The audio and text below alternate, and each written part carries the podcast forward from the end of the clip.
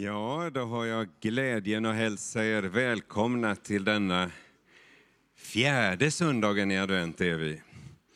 Och ett speciellt välkommen till eh, Bengt och Inger Richter. Eh, roligt att se er här. Kommer ha parentation. Elsie Richter eh, har gått bort här, så det kommer vara en del av gudstjänsten idag. Vi kommer ha lovsångsteamet här. Vi kommer lyssna till predikan ifrån Lukas. Och så ska vi få vara tillsammans och koncentrera oss på det som är julens viktigaste innebörd.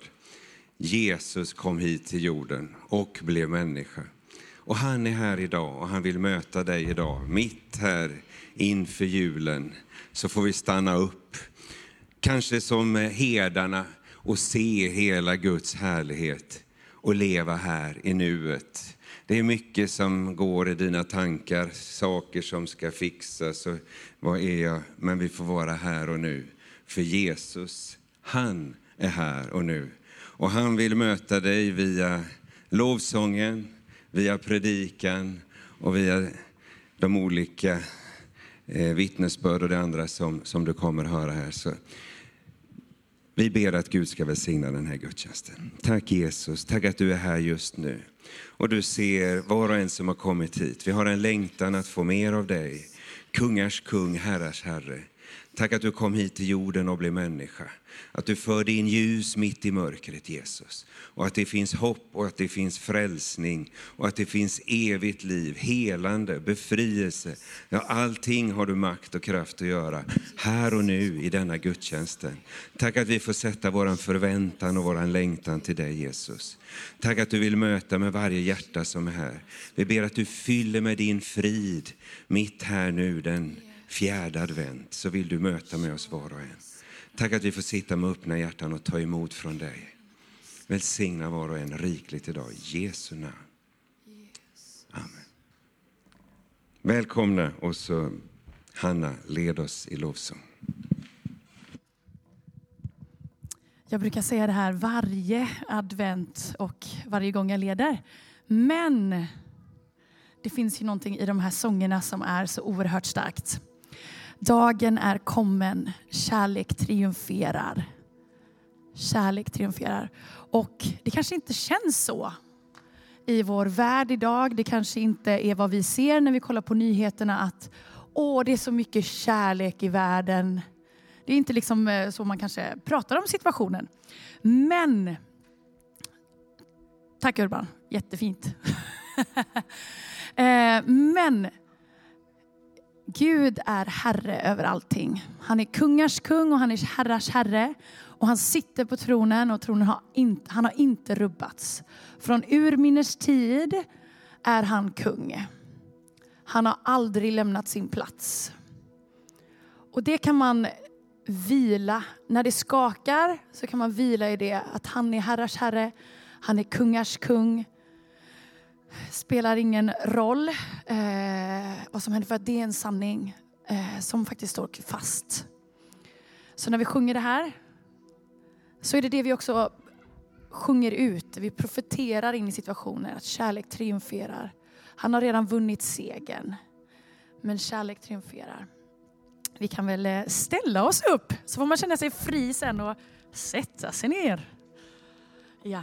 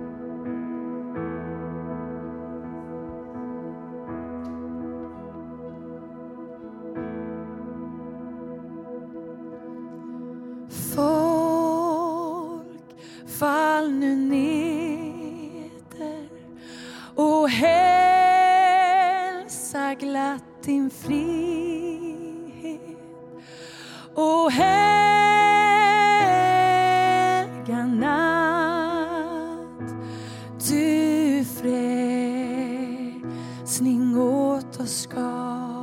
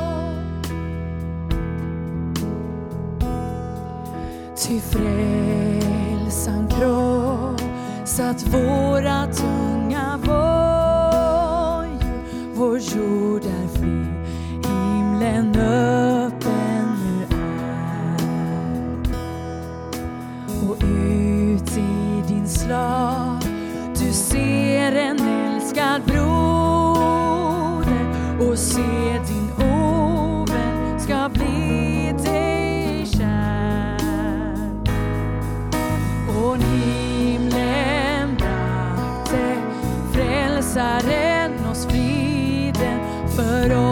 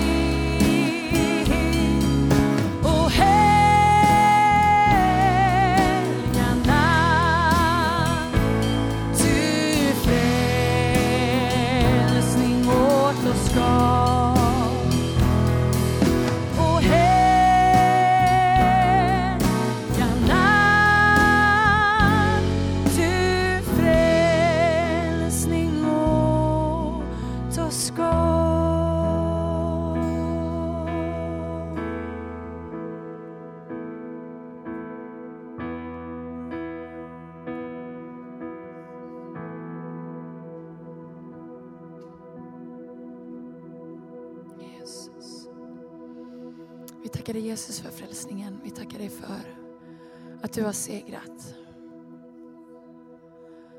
Att du dog för oss, att du kom till jorden, föddes som ett barn och att vi får fira det.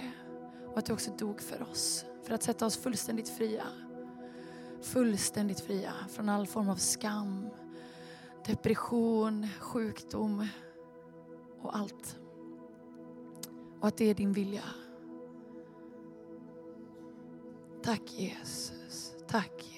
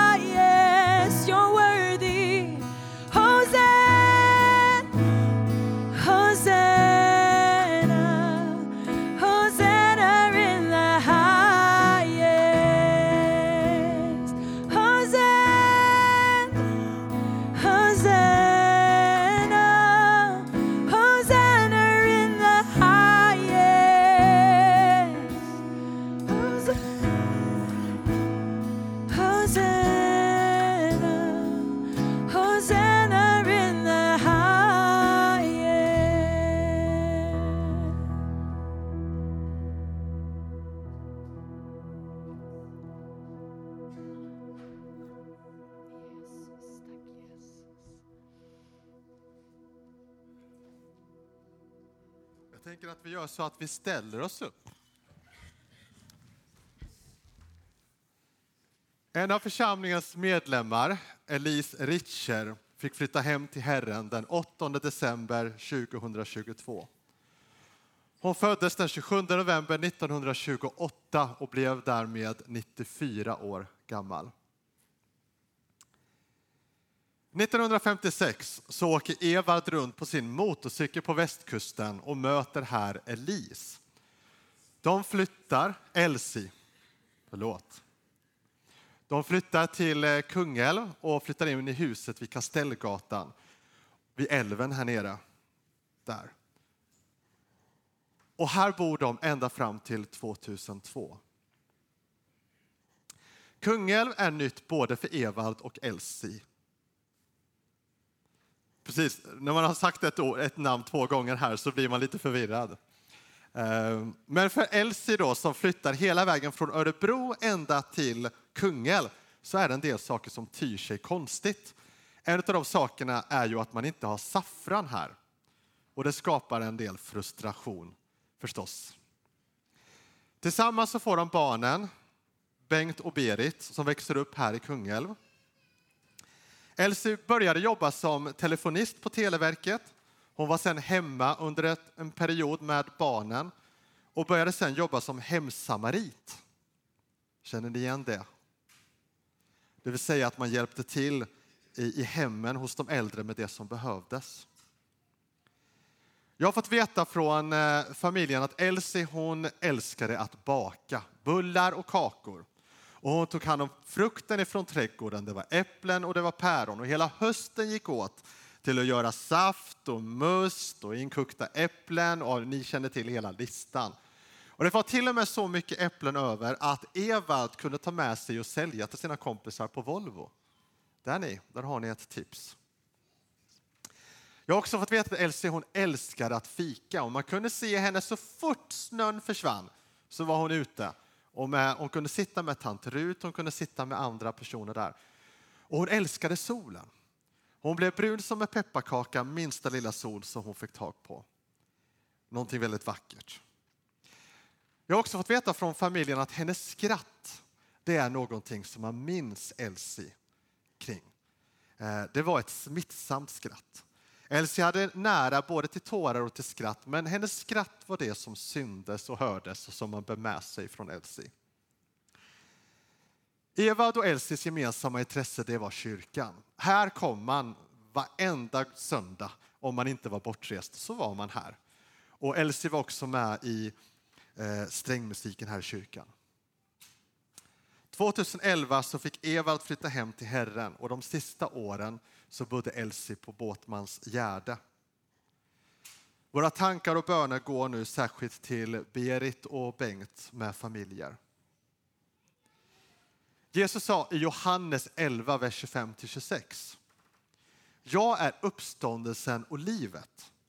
Den som tror på mig ska leva om han än dör och den som lever och tror på mig ska aldrig någonsin dö. Det hoppet bar Elise och det hoppet bär Elise just nu. Elsie. Förlåt.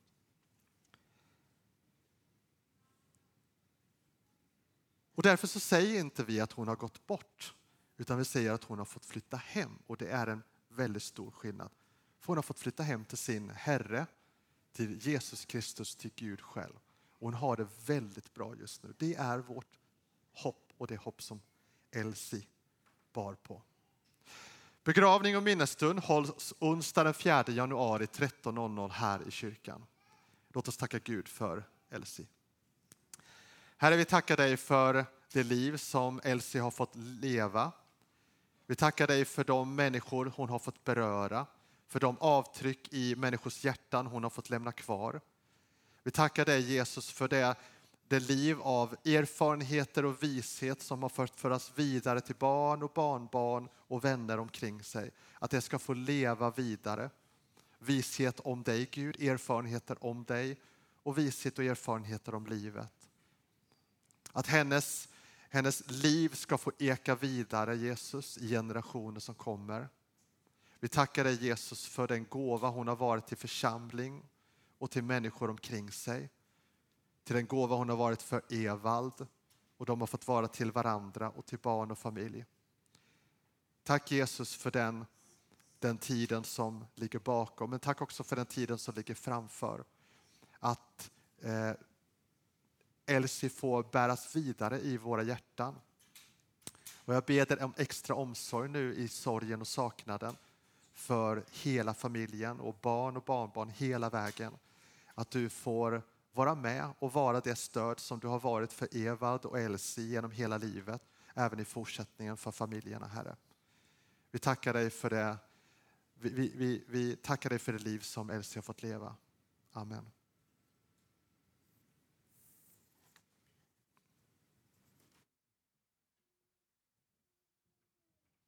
Varsågod och sitt.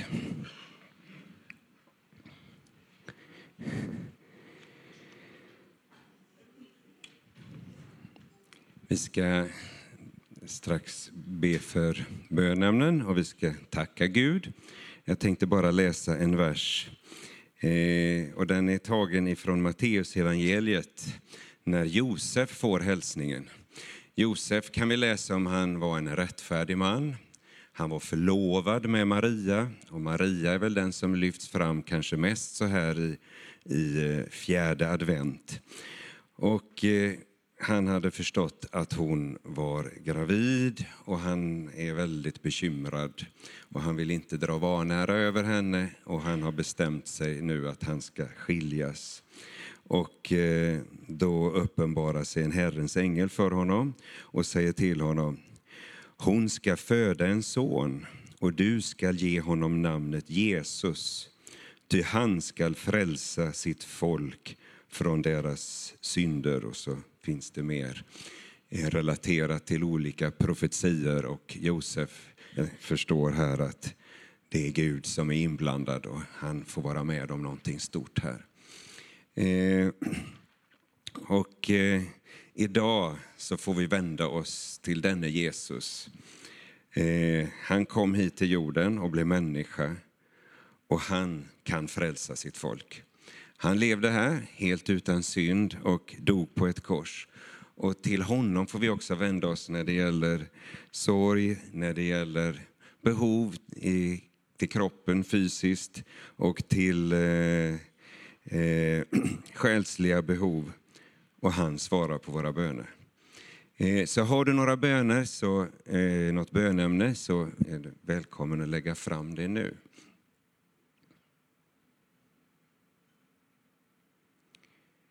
Vi har fått in ett stort tacksägelseämne och det ska vi också ta med och tacka Gud. Vi hade över 60 stycken, eller om det var exakt 60 stycken ungdomar här på julfest i fredags. Och jag kom in här och fick se när de förberedde det sista. Det var dukat i hela den här salen och de la sista touchen och förväntan var otroligt hög här. Eh, vi ska verkligen tacka Gud för alla våra ungdomar. Vi ska be mycket för Rebecka och allihopa i ledningen runt henne där som stöder och leder här. Fantastiskt att se. Eh, det betyder mycket. Vi har fått många nya ungdomar med ifrån Ytterbyskolan där vi har Hanna som är en av lärarna bland annat. Och, och vi gläds mycket eh, för att vi ser alla dessa ungdomar härligt, tänker jag, att få komma en lördag och städa för att en kyrka är, är så nedskräpat. Det är, väl, det är väl en förmån. Tänk att vi får ha värdgrupper som får göra det. Komma hit till en tom kyrka, jag brukar säga det, det, det är fantastiska eh, utmaningar vi har. Mm. Eh, och... Eh, eh ja, jag hade inget mer där titta på min lapp. Vi tar med det och så tackar vi Gud. Tack Jesus för att eh, du är med och leder vår församling här. Tack att du är med alla som är med i barnverksamheten, varje barnledare och styrker, hjälper och uppmuntrar. Och så tackar jag dig för eh, Rebecka och eh, hela ungdomsrådet och hela teamet som är med och planerar och fixar och donar allting inför Bara vara-kvällarna. Tack Jesus för hela den här gruppen av ungdomar som man har samlat den här hösten. Tack för vad du gör i deras eh, hjärtan. Du vet vilka frågor man brottas med i skolan och överallt. Men tack att du vill plantera frö där och att det ska få födas en tro på dig och att de ska få pröva den och se att det håller Jesus. Jag tackar dig Jesus för att eh, vi får be om stor välsignelse för vårt ungdomsarbete i, i fortsättningen Jesus. Så tackar jag dig för att du ska tala genom eh, predikan här nu Jesus. Tack för det ord du har lagt på Lukas. Och tack att vi får sitta med öppna hjärtan och, och ta emot ifrån dig Jesus. Halleluja. Tack att du hör bön och svarar på bön. Amen. Läser man vidare här i texten så kommer man till de vise männen. Och då står det att de gör någonting som är en viktig bit i vår kyrka. De gav gåvor till Jesus. De gick fram, de föll ner och de hyllade honom. Och de öppnade sina kister och räckte fram gåvor, guld, rökelse och myrra. Och jag tänkte idag när vi ger kollekten, idag ska du få ge den till Jesus. Vi närmar sig Jesus födelsedag. Och, och, och, bara få, få liksom rikta din gåva till honom. Ja, vi behöver mycket för vårt barn och ungdomsarbete. Men rikta din gåva till Jesus idag. Det finns här hur du kan ge. Och så eh, har vi något glatt, för nu vill vi ha glada givare, Hanna. Välkommen. Ja, och det står ju så här att man ska komma inför honom med tacksägelse eh, i hans gårdar med Oh, nu står det helt stilla. Men tacksägelse och så. Eh, lovsång. Yes. Amen. Eh, vi gör så här, det blir jättejobbigt för de som eh, ska samla in pengarna, men vi står upp. Vi ställer oss upp, det är jättetrevligt. Och ni som känner er frimodiga, dansa, lägg, sätt er på knä. Ja,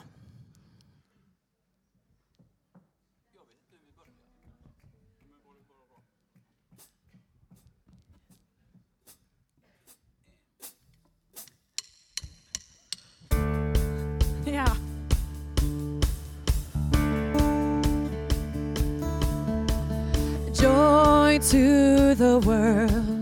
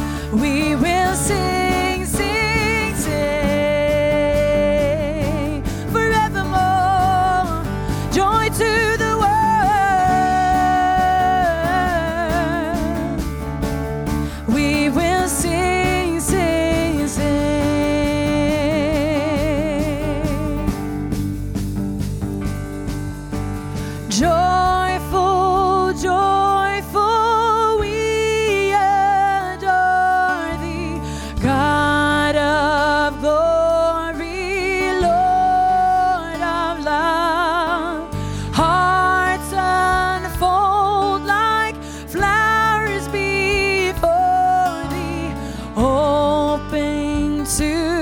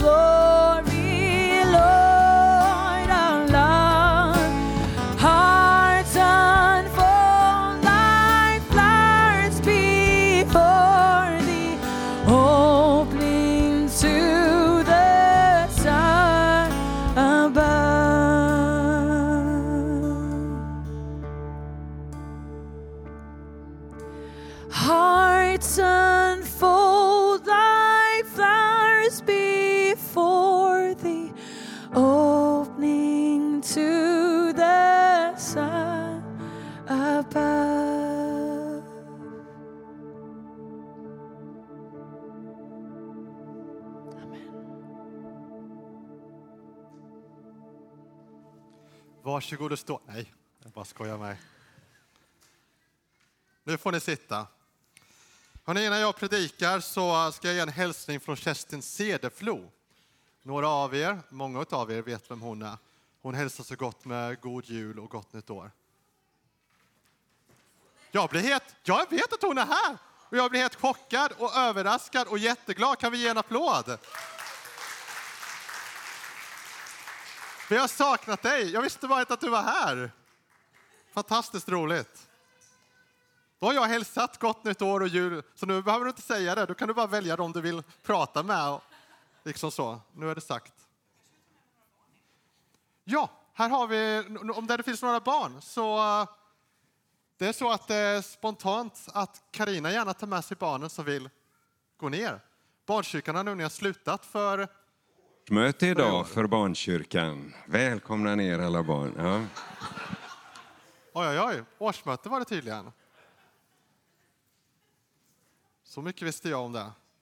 Hörrni, den här predikan handlar om den sökta relationen. Det här är ju min sista söndag och det är min sista predikan som anställd här i kyrkan.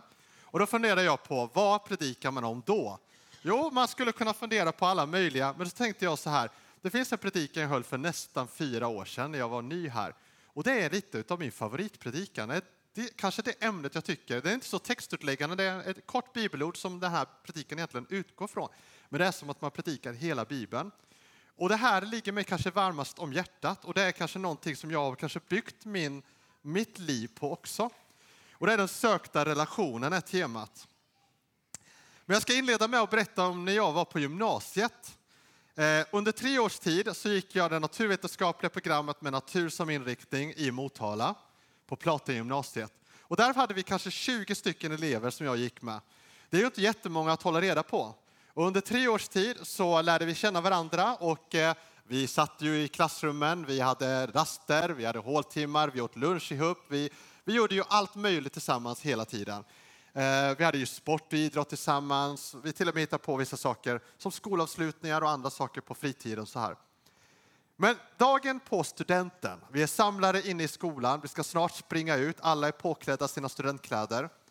Så ska jag säga någonting till två av tjejerna. Eh, till mitt försvar så var det de två jag kände minst i klassen. Men när jag ska säga någonting till dem så inser jag att jag inte kommit på vad de heter. Och det känns ju ganska illa efter tre år. Jag vet inte vad jag ska... Så efter, uh, eh, hörni, uh, ja, ni två. Ja. Och så fick jag säga något till dem. Och så, så liksom, när jag kom hem senare dagen, liksom, när, när saker och ting hade landat, så insåg man just det, så hette de ju. Så. Um. men vad jag insåg då, det är ju att det är ju faktiskt skillnad med att vara i någons närvaro och att faktiskt lära känna någon och känna någon. Närvaro är inte samma sak som att ha en nära relation med någon. Och det blev ju väldigt tydligt och uppenbart. När jag gifte mig med Ninja så dröjde det inte länge förrän hon eh, efter ett tag när hon började berätta om någonting sa Lukas, lyssnar du på mig? Ja, sa jag. Ja, det gjorde jag. Men vad sa jag då för någonting? Prövade hon mig. Ja, men du sa något om... Jag visste ju det, du lyssnade inte. Lyssna nu då. Eh, och jag får väl säga, för hon är inte här nu, att det där händer aldrig någonsin eh, igen utan det var bara en inledande eh, grej i äktenskapet. Men, men sådär, alltså det är ju skillnad att vara i någons närvaro och att vara närvarande, eller hur? Har, har du inte upptäckt det än så, så gift dig, höll jag på att säga. Eh, att vara i någons närvaro är inte samma sak som att vara i en nära relation med någon. Det finns alltså mer än att uppleva någons närvaro. Efter en månad tillsammans med Ninja så kände jag henne bättre än de här två tjejerna jag hade spenderat tre år med. Och det var ju på grund av att det fanns en nyfikenhet, ett intresse. Vi pratade om våra känslor, våra tankar, värderingar, kyrka, tro, våra liv, vad vi drömmer om, vad vi hoppas på varje dag väldigt mycket. Och det var ju inte någon typ av prestationsfylld bedrift man gjorde, utan det var ju bara ren glädje att liksom dag för dag få veta lite, lite mer. Alltså är det ju en ganska stor skillnad, även tidsmässigt, då, en månad och tre år, men på att vara i någon nära relation med någon, att vara närvarande, att odla relationen, än att vara i någons närvaro. Men hur ser då det här ut i relation till Gud? För det är det min predikan kommer att handla om. Och jag skulle säga precis detta att Guds närvaro är inte samma sak som att ha en nära relation till Gud. Vad är då Guds närvaro för någonting? Jo, men det finns några bibeltexter som beskriver det. I Johannes, i Hebreerbrevet börjar vi med 13 och 5 står det, jag ska aldrig lämna dig eller överge dig. Och i Johannes 14 och 6 så står det, jag ska be Fadern och han ska ge er en annan hjälpare som ska vara hos er för alltid. Det här betyder att var som helst, var du än befinner dig, dag eller natt, hemma eller på jobbet, i bussen, på flyget, eh, där du promenerar, var som helst så är du i Guds närvaro. Gud är alltså närvarande i ditt liv. Han ska aldrig lämna dig eller överge dig. David beskriver detta i psalm 139 så här. Var skulle jag komma undan din närhet? Var skulle jag fly för din blick? Stiger jag upp till himlen finns du där. Lägger mig i dödsriket är du också där. Och han säger inte detta för att han försöker komma undan Gud, utan någonstans bara konstaterar han att det spelar ingen roll vad som skulle kunna hända mig i livet. Jag kan aldrig på något sätt hamna utanför din närvaro. Du är där.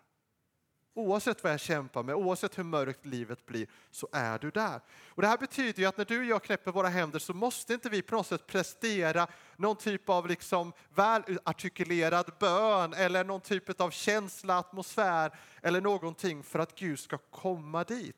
Utan innan vi knäppte händerna så var han redan där. Det är Guds närvaro, han är närvarande. Och det är hans löfte till oss. Samtidigt finns det mer. Och jag ska ge ett annat exempel. Det finns ett, eh, no, några par som jag känner, jag ska inte säga att det är många, och jag ska inte säga att jag har följt alla riktigt så här länge, men det finns några par som jag vet som har levt med varandra i kanske 30 eller 40 år. De har sovit i samma säng, de har haft kläder i samma garderob, de har ätit vid samma bord. De har levt med varandra väldigt länge, men känner ändå inte varandra.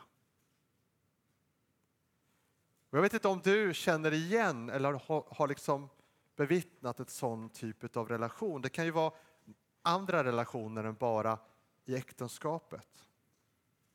Att vara i någons närvaro är inte samma sak som att ha en nära relation. Och att vara i Guds närvaro är alltså inte samma sak som att ha en nära relation till Gud. Det finns mer än att uppleva Guds närvaro. Låt mig ta ett exempel. Jag ska se om Bishop T.D. Jakes kommer upp här.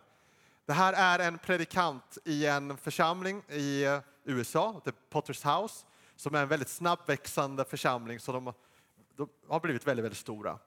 Och han predikar en söndag eh, och, och liksom där i publiken så sitter en man som upplever hur den helige ande är så påtagligt närvarande. Guds närvaro över denna man och det han säger.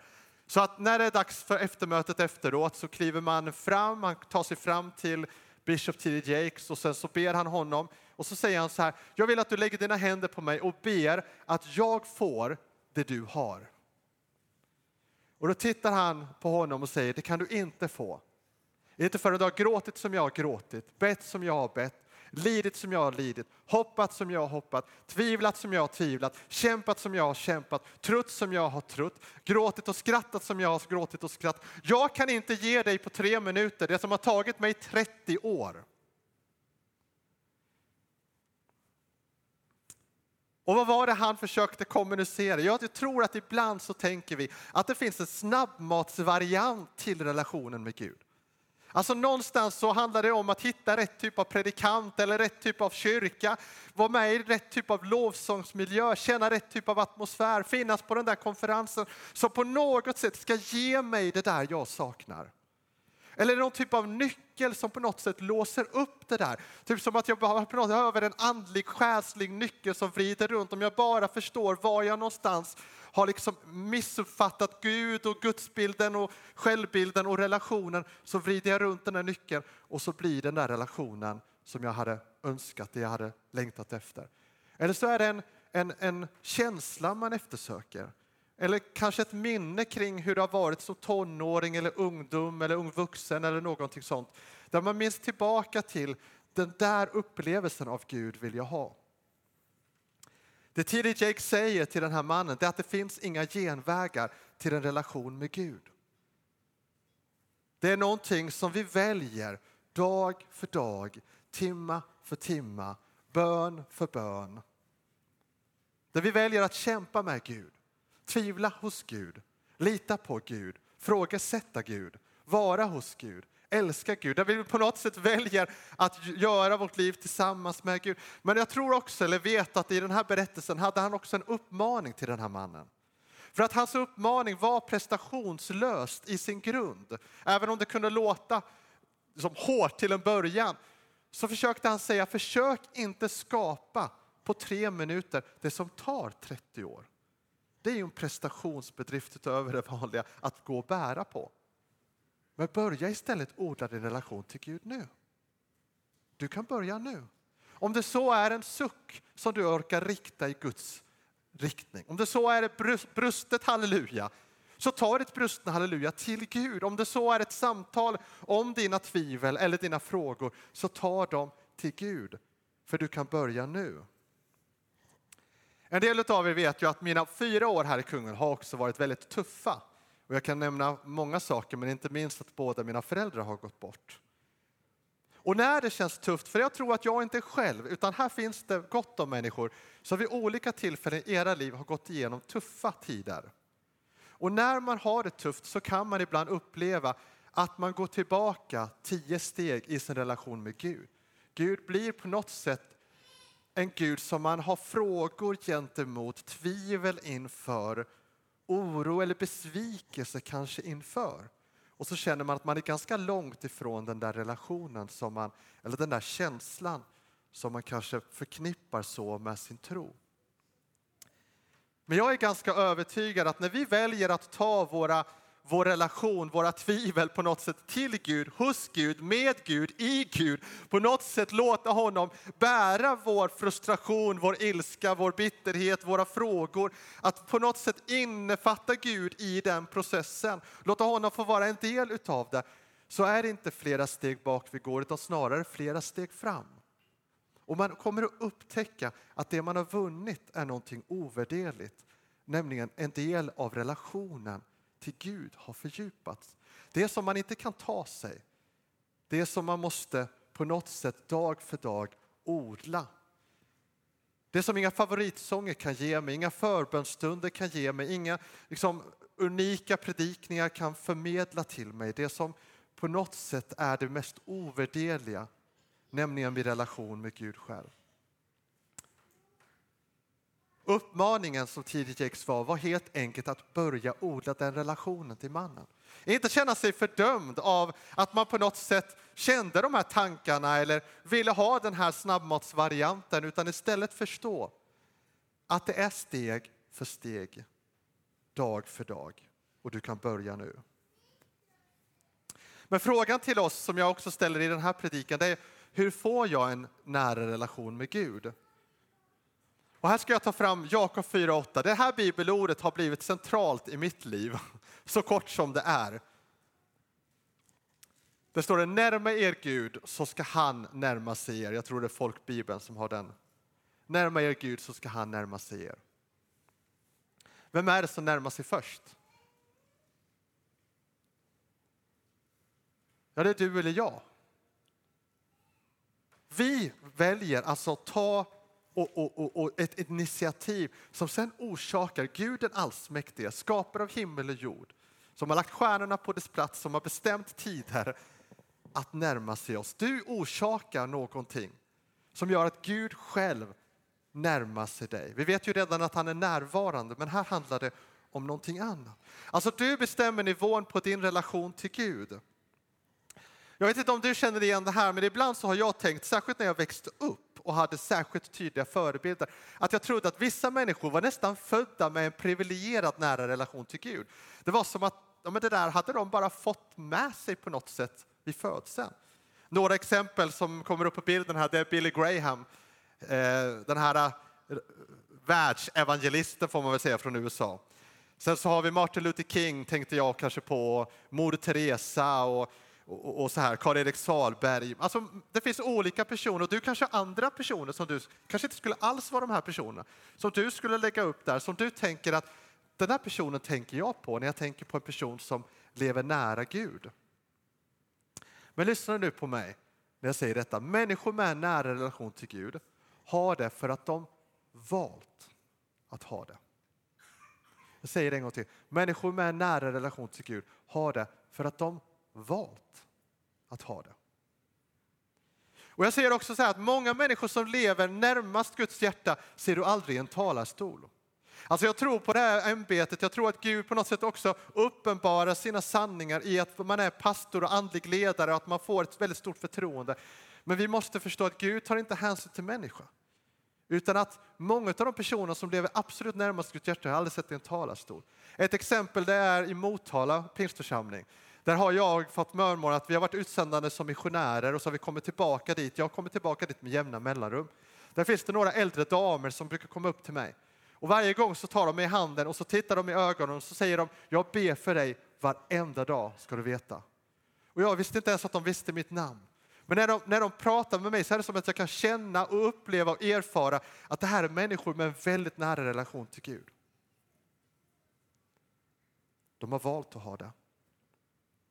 Alltså handlar det inte om en position, det handlar inte om några privilegierat födda liksom, lägen på något sätt, utan det handlar helt enkelt om vår respons till Guds enkla inbjudan i Jakob 4 och 8. Närma dig Gud, så ska han närma sig dig. Du bestämmer nivån på din relation till Gud och du kan leva så nära Gud som du vill. Guds närvaro är alltså inte samma sak som att ha en nära relation till Gud. Det finns mer, och detta är Guds hjärta. Det finns mer än att veta att han är här. För det har han lovat att vara. Men det finns någonting mer som är så långt mycket mer dyrbart i Guds ögon. Och vid olika tillfällen i mitt liv har Gud liksom klivit in och på något sätt pekat på detta i mitt liv som det viktigaste. Lukas, jag vill någonting mer än det som pågår just nu. Och jag har gett exempel på Kalle Anka för en del som känner till det. och så här. Eh, jag har, jag har i alla fall olika exempel. Jag tänkte ta ett annat exempel som jag delade med ungdomarna här för ett tag sedan. Eh,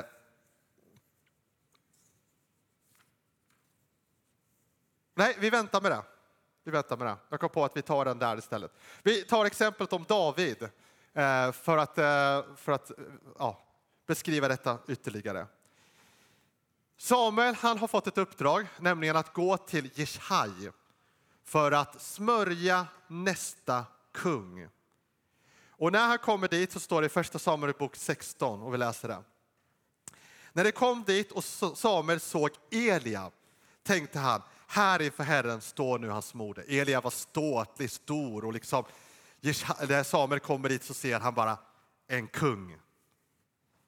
Men Herren sa till Samuel, fäst dig inte vid hans utseende och hans resliga gestalt. Honom har jag förkastat. Herren ser med andra ögon än människor. Människor ser till det yttre, men Herren ser till hjärtat. För vi som, vi som har facit i hand, vi vet att det är David som Herren har utvalt. Och det är David som blir smord till kung.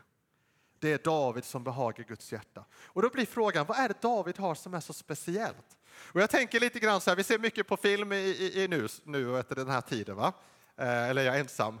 Men, men liksom så här att, att, att, skulle det här vara en film så skulle man se liksom hur kamerabilden som liksom någonstans har zoomat in på samtalet mellan Jishai, pappan, Eliav, den här ståtliga brodern och liksom Samuel och det här samtalet de har. Och så skulle kameran zooma ut och så skulle den zooma in långt, långt ut på betesängen. Och där skulle man höra en berättarröst säga samtidigt, långt ute på en betesäng, så finns en ung liten pojke under ett träd och spelar på sin harpa. Och så skulle vi få se den här unga pojken som spelar på sin harpa. Den som Jeshai inte ens vill visa för Samuel för att han är så uträknad. Och så, vad är det han sjunger? Vad är det han spelar? Salmerna är fyllt av Davids salmer där han sitter där och sjunger. Kanske är det från Psaltaren 139. Jag läser den.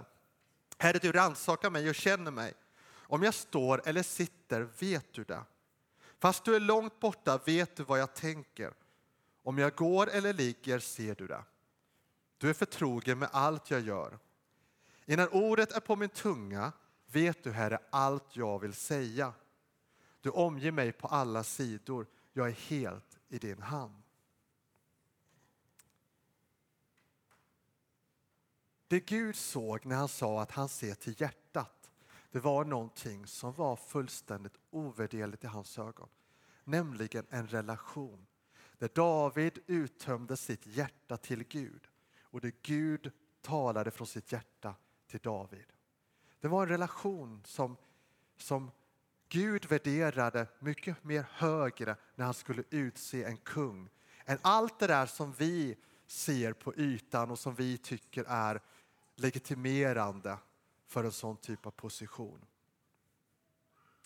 Det finns mer än att uppleva Guds närvaro. Kanske var det lektionen till Eliab. Kanske var det lektionen till Jeshai. Vi får hoppas att det var budskapet de fick höra.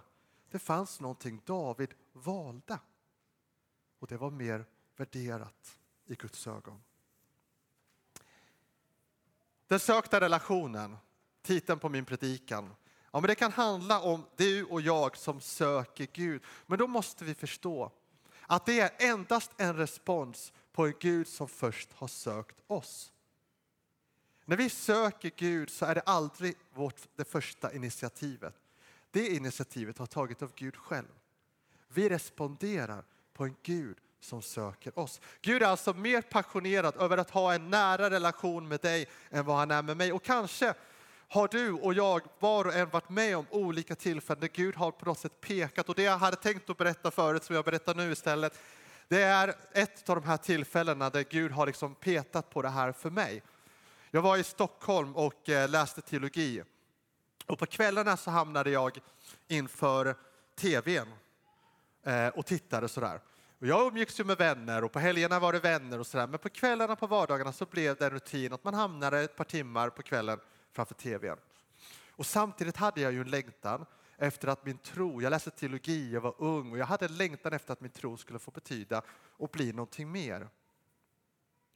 Och så läser jag Magnus Malms bok. Det är en bok om andligt ledarskap. Och den här boken handlar inte om tv på något sätt, men just då har jag kommit till två sidor, de enda två sidorna i princip i den här boken, som handlar om tv. Just den dagen när jag går runt och tänker på just tvn och vilken plats den har tagit i mitt liv. Och hade det inte varit för den boken så hade jag nog bara gått vidare med de tankarna. Men den här dagen öppnar jag upp alltså Magnus Malms bok, läser de enda två sidorna som handlar om tv. Där han kort och gott inte fördömer att man tittar på tv på något sätt, utan bara ger exempel på saker som kan uppta den platsen som Gud bör ha i vårt liv där relationen skulle kunna odlas. För mig blev det i alla fall tydligt, inte på ett fördömande sätt utan att det där var rakt in i mitt liv. En Gud som på något sätt längtar efter mig, inte på något sätt fördömde, kände vad gör du egentligen, sitter du och tittar på tv? Det var inte det jag kände. Och ett bibelord som har kommit till mig, som också finns i Jakob 4 och 5, som har kommit till mig vid varje sånt här tillfälle i mitt liv. Det är Jakob 4 och 5 där det står avundsjukt längtar den ande som han har låtit bo i oss. Alltså Gud är avundsjuk på den tid och uppmärksamhet vi ger annat bara för att han älskar oss så mycket och vill att vi ska få upptäcka att det finns mer än att uppleva hans närvaro. I Andra Mosebok 34 och 14 står det om en nitälskande Gud som står för Guds starka kärlek till människan som kan beskrivas som en brinnande kärlek till människan eller som just en svartsjuk Gud. Gud har, är så långt mycket mer passionerad över att ha en nära relation med dig än vad du någonsin kan vara med honom. Och vid olika tillfällen så kanske han kommer att peta på det i ditt liv. Som han kanske gjorde för Eliav och de andra bröderna och Jeshai och lät se det som var det ovärderliga och viktiga. Det han gjorde för mig när jag var tonåring med Kalle tidningarna som är ett annat tillfälle att berätta om, om den här tvn. Och som han har gjort vid olika tillfällen.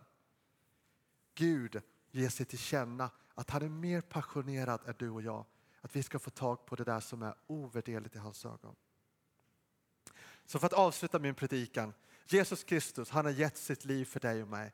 För att du och jag i vår synd, trots våra brister som vi är, där vi är, ska få träda inför honom som är helig och få ha en fantastisk öppen relation. Det står i Efesierbrevet att vi får stå heliga och fläckfria inför Gud i kärlek. Vilken plattform att stå inför Gud. Gud inbjuder dig och mig. Men bibelordet i Jakob 4.8 indikerar att han är en gentleman. Han står vid dörren och knackar. Han väntar på ditt och mitt val att bjuda in honom. Och när du och jag tar det klivet, då har han gett ett löfte. Då närmar han sig dig och mig. Då sker någonting som endast kan ske när vi tar det valet och beslutet. Så det är med denna enkla inbjudan i Jakob 4.8 som jag vill avsluta min predikan. Närma er Gud, så ska han närma sig dig. Amen. Herre, jag tackar dig för att du är här just nu. Tack för att du på olika sätt påminner oss om att du längtar efter någonting mer. Och det är en längtan som på något sätt får eka in i vårt liv vid olika tillfällen. Och kanske denna söndag är ett sådant tillfälle. Där du på nytt bjuder in oss att kämpa med dig, tvivla hos dig, vara frustrerad inför dig, besviken nära dig, förvirrad omkring dig. Full av glädje hos dig och odla det som är fullständigt ovärderligt. Med en Gud som längtar efter att vara någonting mer för just mig och för just dig. Amen.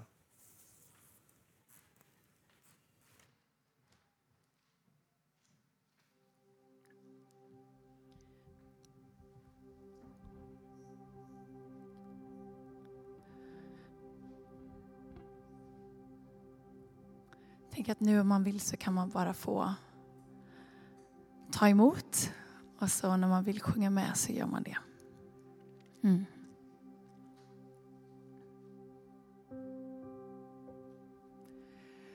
Det är en ros utsprungen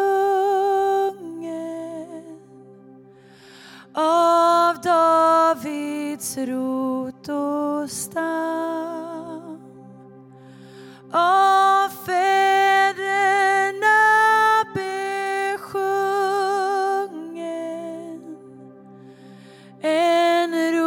Ros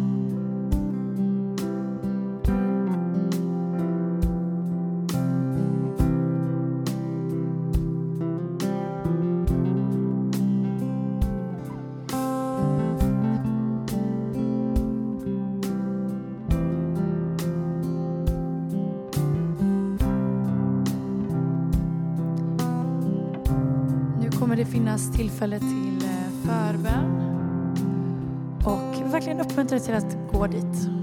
Om du har någonting som du ber för inför jul eller har någon som, någonting som du vill att någon ska be med dig eh, för så gå till någon av förbe som står. Agneta springer ner. Jättehärligt att stå enade i bön.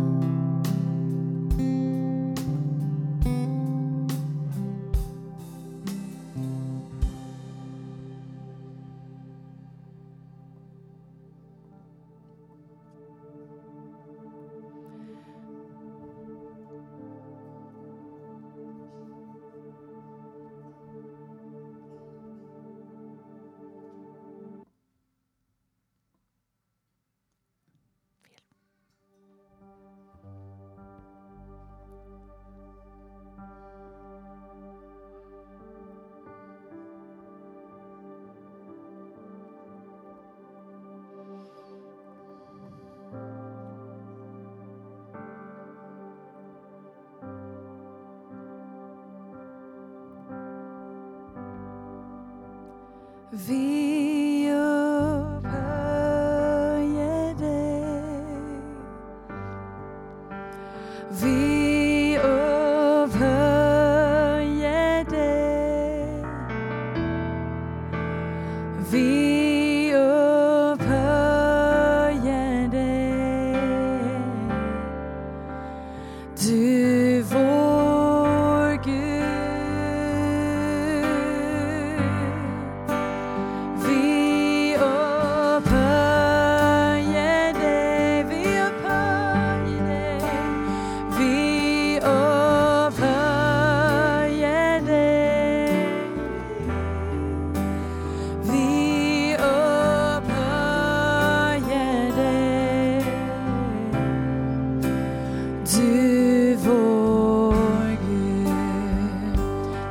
vi ställer oss upp tillsammans.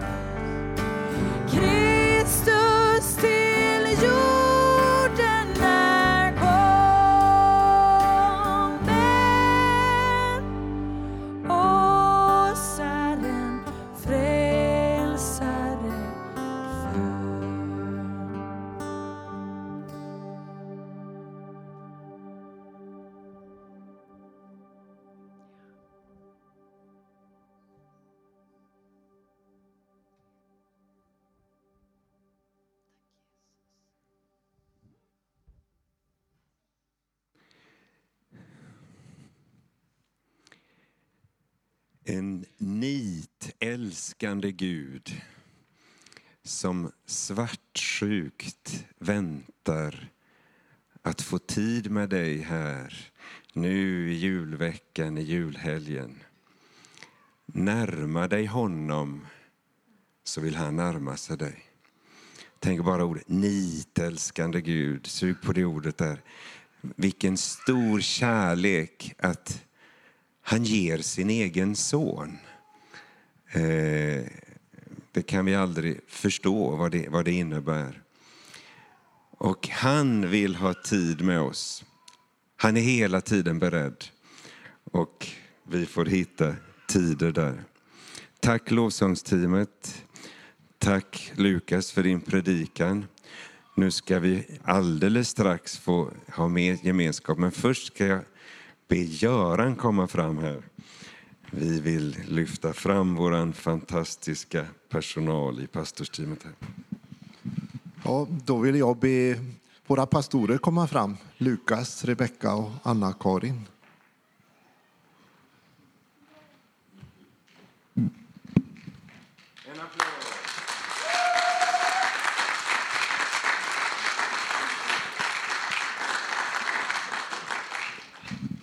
Vi vill ifrån församlingsledningen tacka er för det gångna året och önska er en god och välsignad jul med en liten gåva här. Mm. Jag börjar med dig, Anna-Karin.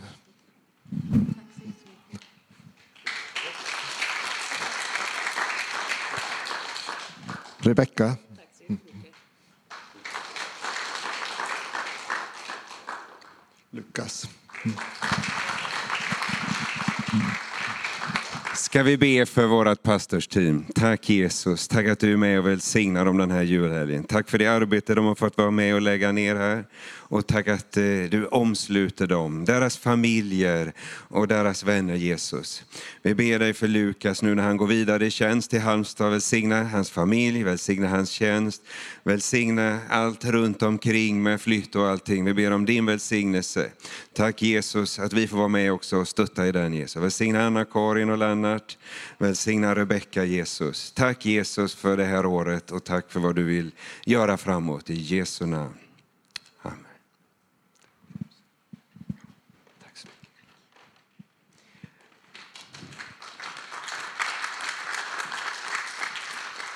Då, varsågoda, så bjuder vi till eh, adventsfika här. Får vi fortsätta gemenskapen med varandra.